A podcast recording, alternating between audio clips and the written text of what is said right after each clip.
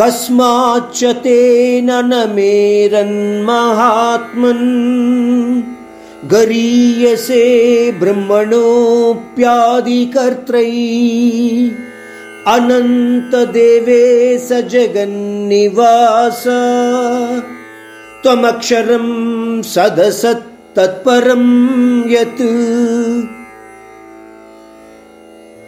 त्वमादिदेवः पुरुषः पुराणः। त्वमस्य विश्वस्य परं निधानम् वेत्तासि वेद्यं च परं च धाम। त्वया ततं विश्वमनन्तरूपा इन दोनों श्लोकों में अर्जुन भगवान कृष्ण की प्रशंसा किस प्रकार कर रहा है, इन विषयों को हम जान सकते हैं।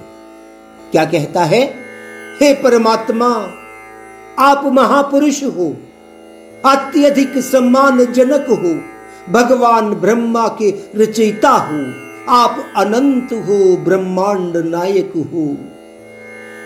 इस ब्रह्मांड के लिए आप ही निवास स्थान हो। नित्य और अविनाशी हो।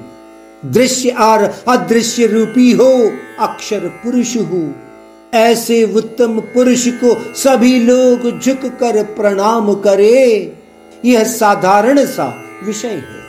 वह तो उन लोगों का कर्म धर्म भी है।